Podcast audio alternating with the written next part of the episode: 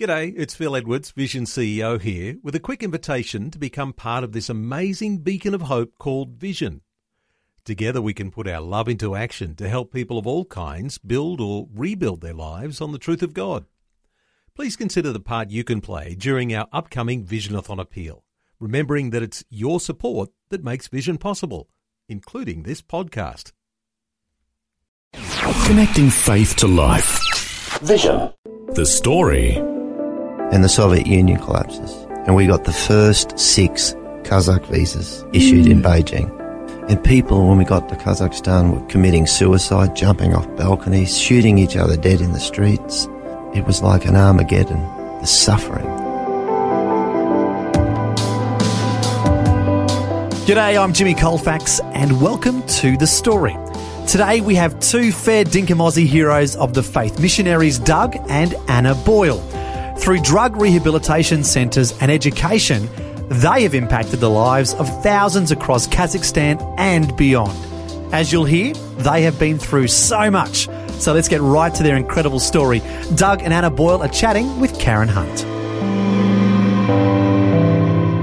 To kick off this conversation, give me a little bit of an understanding of where did you guys grow up? Uh-huh. How did you meet? And uh, yeah, a bit of a background. We both believed, even as small children, that we would be missionaries. We were both born again into different Pentecostal denominations in our early 20s. And we pursued our missionary calling and served as pastors, raised our children. We were 17 years, basically, preparing ourselves.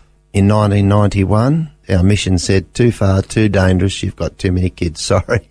So it was Anna's bright idea to sell everything, and we bought one way tickets, and that was in 1991, and we're still there. When you say there, where is there? Well, our calling is to Muslim people. Mm-hmm. We went into Soviet Central Asia, and so we were right in the beginning at the collapse of the Soviet Union, and we uh, were part of those missionaries who went in and brought the gospel where there had been no gospel for all the time of the communism.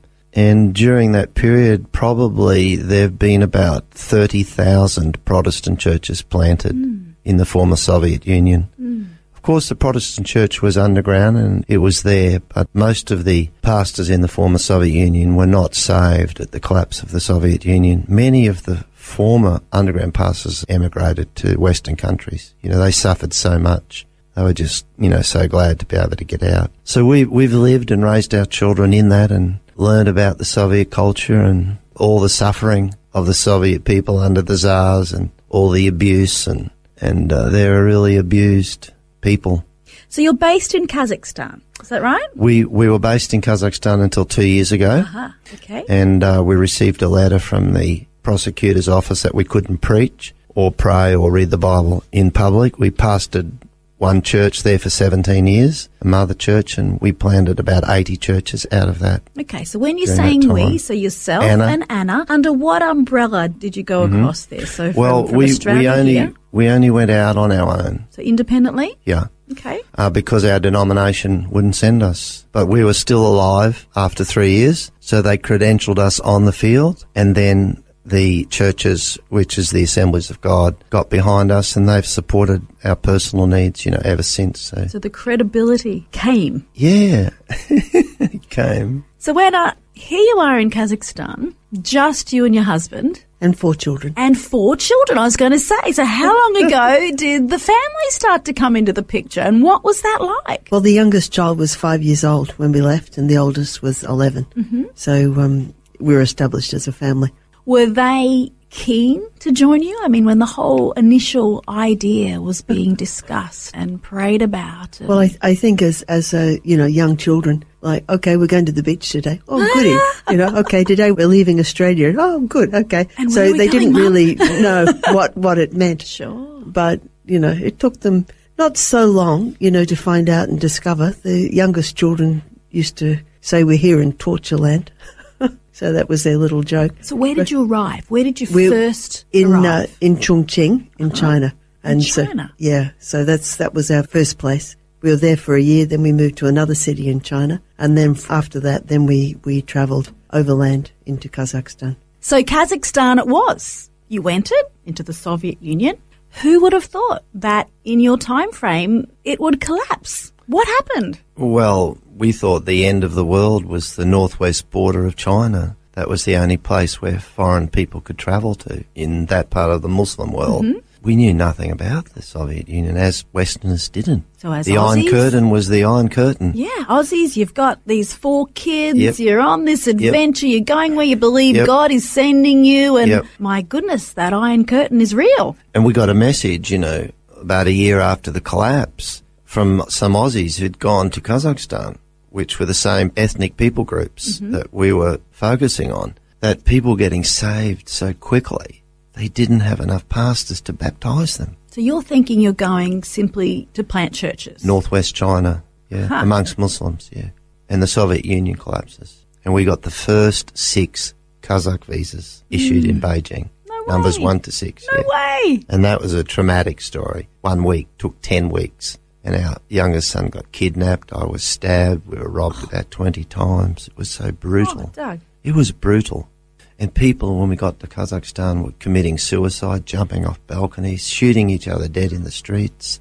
Just to walk to the little bazaar to buy vegetables, you'd find all these old people just lying in the street, drunk, covered in sores. And it was unbelievable. And anyone who's gone through that time, Karen, it was just, it was like an Armageddon, the suffering. Our children would go out before the sun came up in the morning and line up. We had five by then. We had an adopted son, a runaway from You China. brave. They would line up to buy milk, bread, butter, sausage, and cheese to get through the day with everyone else. So the youngest was how old? When we crossed into Kazakhstan, he was six, I think. Nearly six, yeah. He was the one who was kidnapped in Beijing. Mm. For how long? Just a few hours. And he has a testimony of an angel coming and hmm. disarming the man, and then he ran to us, and I confronted hmm. the man, and the man tried to kill me. And, you know, we have all these tragic stories. Hmm. No, I don't know. And just hearing that initially is like, whoa, I can't fathom that. We, we can't No. fathom that. How old is that youngest son now? 28. And he is where? He's just married in Vienna, a uh-huh. beautiful Austrian girl. Yeah. And Whew. they're happy as can be, yeah. Doug, so church planting. So, yeah, um, 93, we started in Kazakhstan. It was very scary, and I was doing work as an evangelist amongst Muslims, seeing lots of miracles. Not too many disciples. It was very difficult, but people were very open. And uh, then I was approached to start a narcotics mission by an American doctor who knew that I was a graduate from the Teen Challenge program. I graduated from the Teen Challenge program in Australia in 1975, but I'd been a minister. You know, my kids knew nothing about that past.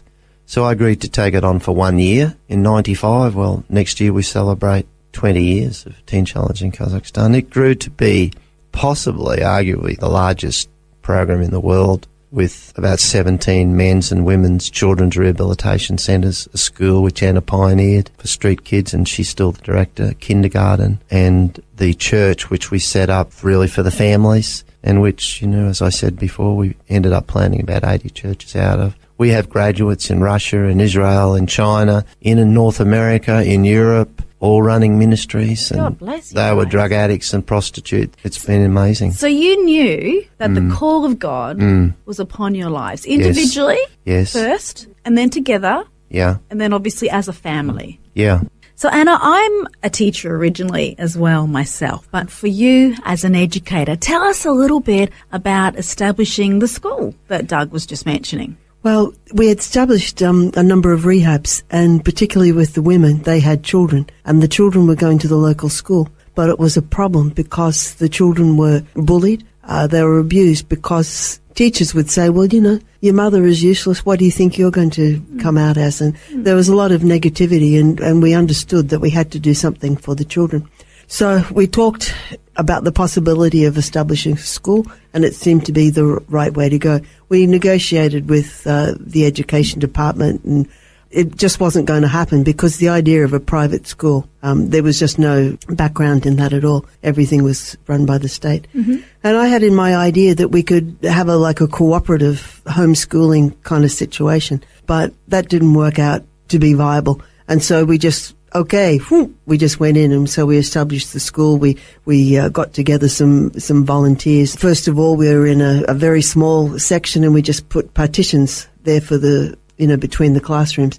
But once we established it, some other factors happened. A runaway boy, well, his story was actually his uh, parents um, just dropped him and his little brother off at the bus stop and they just disappeared. Oh. And uh, they ended up on the street and they were separated. So the oldest brother uh, came into our care and he really, in his heart, he wanted to find his brother. So some people were searching around and they ended up finding the brother. He was in a, a group of kids that lived in the sewers. And so it was wintertime coming, and so they were invited to come in. They were all using heroin, and and uh, you know it was a tragedy really. But they came in, they you know bathed up, we fed them, etc., etc., gave them some fresh clothes, and about half of this group decided that they wanted to stay. The other half left, but you know, that's how it happened. And so it just, you know, kids from the street would come and what we established first off was just for the kids whose mothers were, were um, going through rehab it just extended and extended.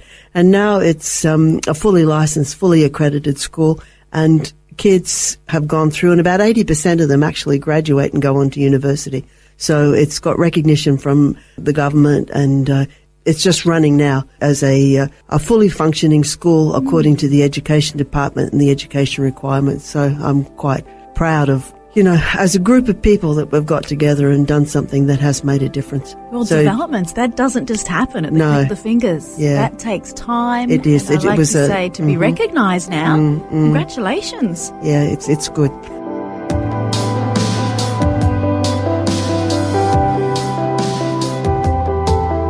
You're listening to The Story, where today we're hearing missionaries Doug and Anna Boyle share about the remarkable impact their ministry has had in Kazakhstan. Next, we'll hear about their move to another part of the former Soviet Union and the potential for incredible ministry in Iran. That and more when we return. If this program has highlighted something you'd like prayer for, we'd love to pray for you. Call 1 800 Pray For Me. That's 1 800 772 936. It's a free call. Or text 0401 132 888.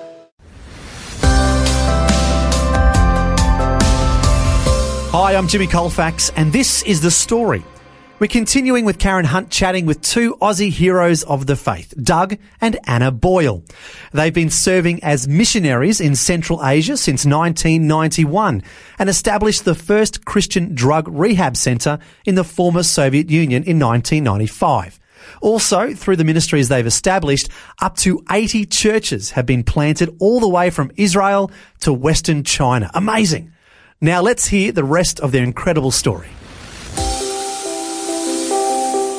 So rehabilitation mm-hmm. obviously became a key focus. Yeah, because the heroin out of Afghanistan after the collapse of the Soviet Union, mm-hmm. we had the Golden Triangle and Afghanistan, and both areas had provided about 500 metric tons of heroin Oof. per year for the world wow. for 60 years or something. Yeah. And then within 10 years of the collapse of the Soviet Union, or five years, Afghanistan heroin production had increased to 5,000 metric tons. Mm.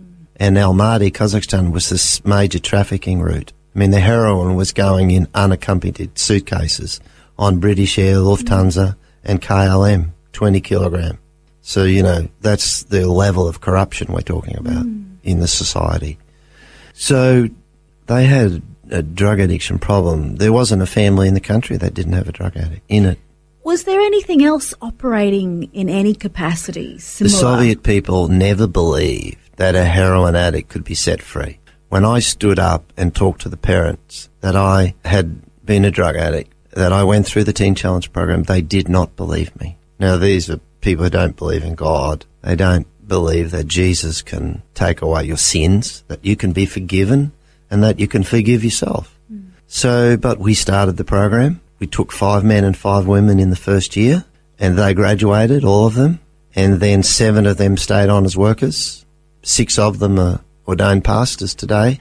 And we doubled every year for almost 10 years until we grew to be one of the largest. And we were the first Christian drug rehab in the former Soviet Union. Now, did others come and join you to support you as human resource? No, not really. No, it was a pretty difficult place it was really the the fruit of the rehab ministry that built the disciples. You know, yeah, people came from Australia, but some lasted two, five, seven years. You know, missionaries don't last very long today. Mm-hmm. But we appreciate the people that came. A lot of people came to teach English, mm-hmm. and that was the key. Mm-hmm. And they'd come for a year, and that really contributed. We taught English in the programs.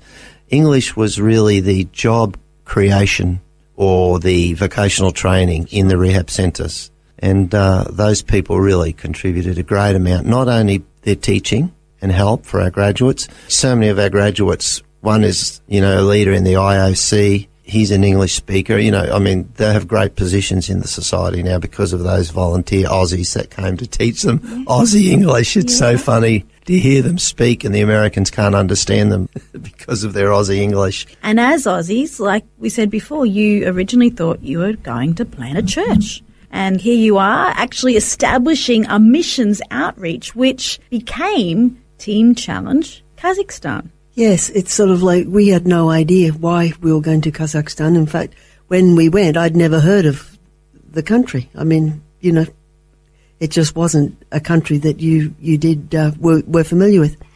But um, it's it's been quite amazing, really. It's just sort of like being step by step, um, walking in faith, of course, because you're just being obedient to what you feel, you know, you need to do, and and always the next step is just around the corner. Like we had no idea that we would need a school, but because of other things that we were doing, it was the next step. Hmm. And then the next step after that was a kindergarten. We needed a kindergarten as well for the younger children. And so then it, the next step was another rehab centre on the other side of town because, you know, it was difficult in traffic. And so it was always just the next step, but we didn't really see the big picture. Hmm. Of course. And spiritually, though, the Christian church in Kazakhstan is, is relatively free, although I'm not allowed anymore to, to preach. But I'm still welcome in the country to do my leadership and my administration and my work in the rehabilitation And when centres. did that change? Two years ago, mm-hmm. I received a letter from the chief prosecutor. Mm-hmm. And everything we ever did in Kazakhstan, we did openly. We registered every organisation. We worked completely within the law. We never broke any laws. And we have helped build the new Kazakhstan. And we still see ourselves as an important part of the new Kazakhstan. Both the churches and Teen Challenge and the government accepts it. But at the moment, their attitude to me as a foreigner is that they think it's best for me not to preach there. So I, I just accept that. We moved to Georgia two years ago. Mm-hmm. Which is an Orthodox country, and there was no Christian, a Protestant Christian drug rehab, and we've built a drug rehab centre there, and we sent interesting Mongol Muslim Christians who had been drug addicts, four of them, to build a Christian drug rehab centre in oh, Georgia. wow. The Georgians resisted Ottoman Islam. They, they wouldn't submit to it. They kept their Orthodox faith. And now we sent four Kazakhs to preach Jesus hmm. to the Orthodox hmm. Christian um, Georgians. That was, I thought, God's sense of humour. so we built a, a centre there. We have our own home there, and we go back there on the 7th of April. Uh-huh. Doug, what are you expecting when you return? What do you see for you and Anna? What's your role at this time in mm-hmm. history in going back? in our part of the world, I see it as the last unevangelized sector of the world, and in the center of it is Jerusalem. And they're primarily Muslim people. So we are working with Iranians.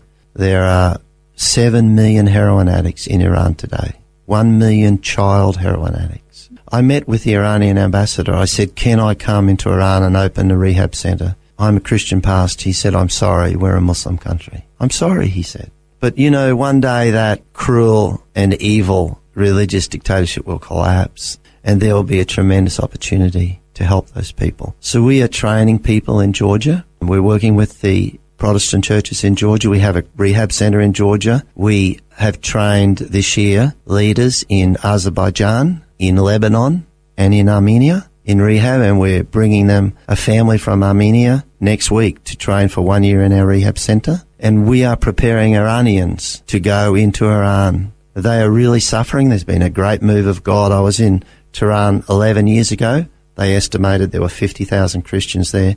But the pastors we're working with today estimate up to 3 million Christians in Iran. Iranian people want to know about Jesus. They want to know Jesus. And that spurs you on. Oh, and it's all like it's like this in Syria. I was um, preaching to Syrians and to Arabs just last October, and do you know they speak English? You will not go to even the remotest village in this part of the world Really?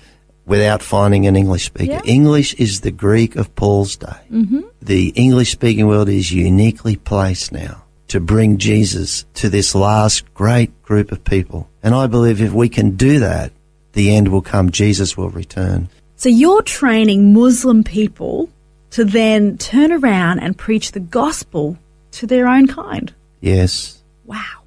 because they understand their culture.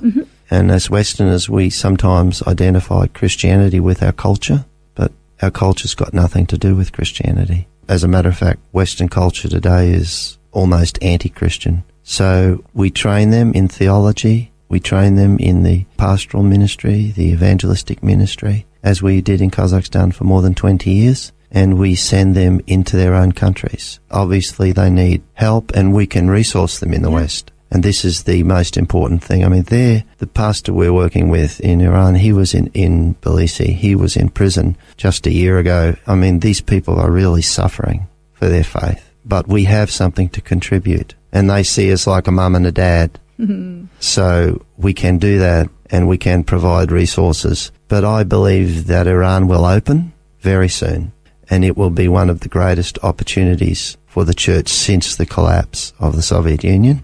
And we will need a hundred Christian rehab centers within a year, and that will be a million dollars at least for every center. But there will be a huge harvest, and the harvest time is a window. We were baptizing a hundred people at a time in Kazakhstan ten years ago. Today, we'll be baptizing a hundred people in a year in all our churches. Wow. It's like it is in Australia mm-hmm. today. Mm-hmm. But Iran is in revival now, and I believe it's going to open. So training, equipping, releasing the kingdom of God is Yeah. expanding. Yeah. Big time. For, Yeah. for other people who perhaps have had that little inkling Mm. in their heart, whether it be a, a recent inkling or a long time inkling, Yeah. to embark on some kind of missionary involvement. Yes. If they've felt that calling, what steps can you encourage them with to uh, to be able to take it the next place? Well, I think there's different levels of calling. Mm-hmm. Not everyone is called to be a full-time minister. But for us as Aussies, we have a unique place. Generally, we are like, and we can work as professionals in all these Islamic countries. There are some risks. Primarily, Anna and I established ourselves through our professional skills. Mine in drug rehab, hers in teaching. And then it was the families that formed the church. And I think if Aussies listening today feel a call, if they realize that these one billion Muslim people, they're just one step away from Jesus. They're closer to Jesus than anyone. and you love these guys, don't And you? And he loves them. And they're coming to him now. They're coming one by one. They're coming to him. If Aussies listening, they feel this call, they shouldn't be afraid to go.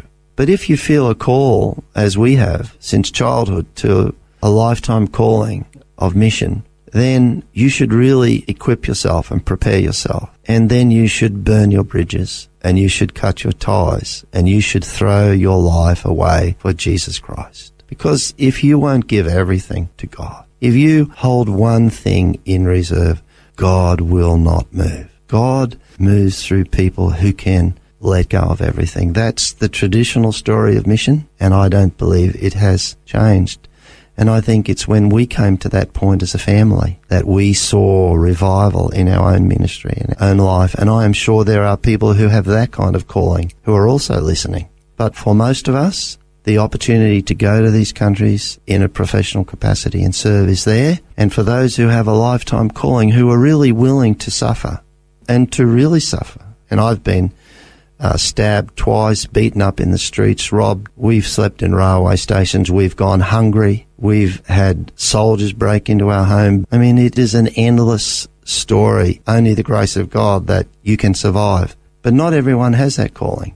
But if you do, and you're prepared to realize that God will bring you through it, who knows, you could be God's person for Syria. An Aussie. God sent Aussies to work with Muslims in Kazakhstan. That doesn't make any sense. We are both Irish Catholics. That's hmm. nothing logical about that. You know, you could be God's couple for Iran or for Jordan or for Saudi Arabia, for Egypt, I believe the door is open today. And if I was young again, I would do it all again. Hmm. I'm talking with Doug and Anna Boyle, two amazing people who simply obeyed God's call on their lives, took their four boys to Kazakhstan over a decade ago. They were in the first wave of Western missionaries to enter the former communist nation and establish a missions outreach which became Teen Challenge Kazakhstan. They're doing so much more than that just now. It's an absolute pleasure having you come and visit in the studio while you're here in Australia. Godspeed and uh, travelling mercies as you return to Georgia real soon. Wish you well. God bless. Bless you too, and bless all the listeners. Thank you, Karen. Bye bye. That was Karen Hunt chatting with the amazing Aussie missionary couple Doug and Anna Boyle. As you heard, the impact they've had in Central Asia is nothing short of remarkable. But it has also come at a price, as they've been through some incredible hardships as well. I think it'll only be in heaven that we'll find out the full extent of the lives they've touched in that part of the world. Truly inspirational stuff. Well, thanks for joining us. I'm Jimmy Colfax, encouraging you to share your story with someone today. Next time on The Story. I guess at a time there, I kind of struggled with God and wrestled with God over it because I was like, God, what is going on? Like, I thought this was going to be amazing. I was going to have a brand new baby brother, and, and I got a bit down and out with God, and I was like, oh, you know, are you even there? Do you even care? Why would you let this happen to him? But now I look back and I know that he was there the whole time, and Charlie is just a miracle, and it's just so many people like he shouldn't be here, but he is, and that's because of God. Hannah Whitehead is a young adult, but she's already gone through so much in life. Fortunately, God has helped her overcome many challenges, and she's now strong in her faith and in her desire to serve the Lord. We'll hear the full story next time. The story. Just another way Vision is connecting faith to life. Before you go, thanks for listening. There's lots more great audio on demand, or you can listen to us live at visionradio.org.au. And remember, Vision is listener supported. Your donation, large or small, will help us continue connecting faith to life for hundreds of thousands of people across Australia and around the world. Learn more or donate today at visionradio.org.au.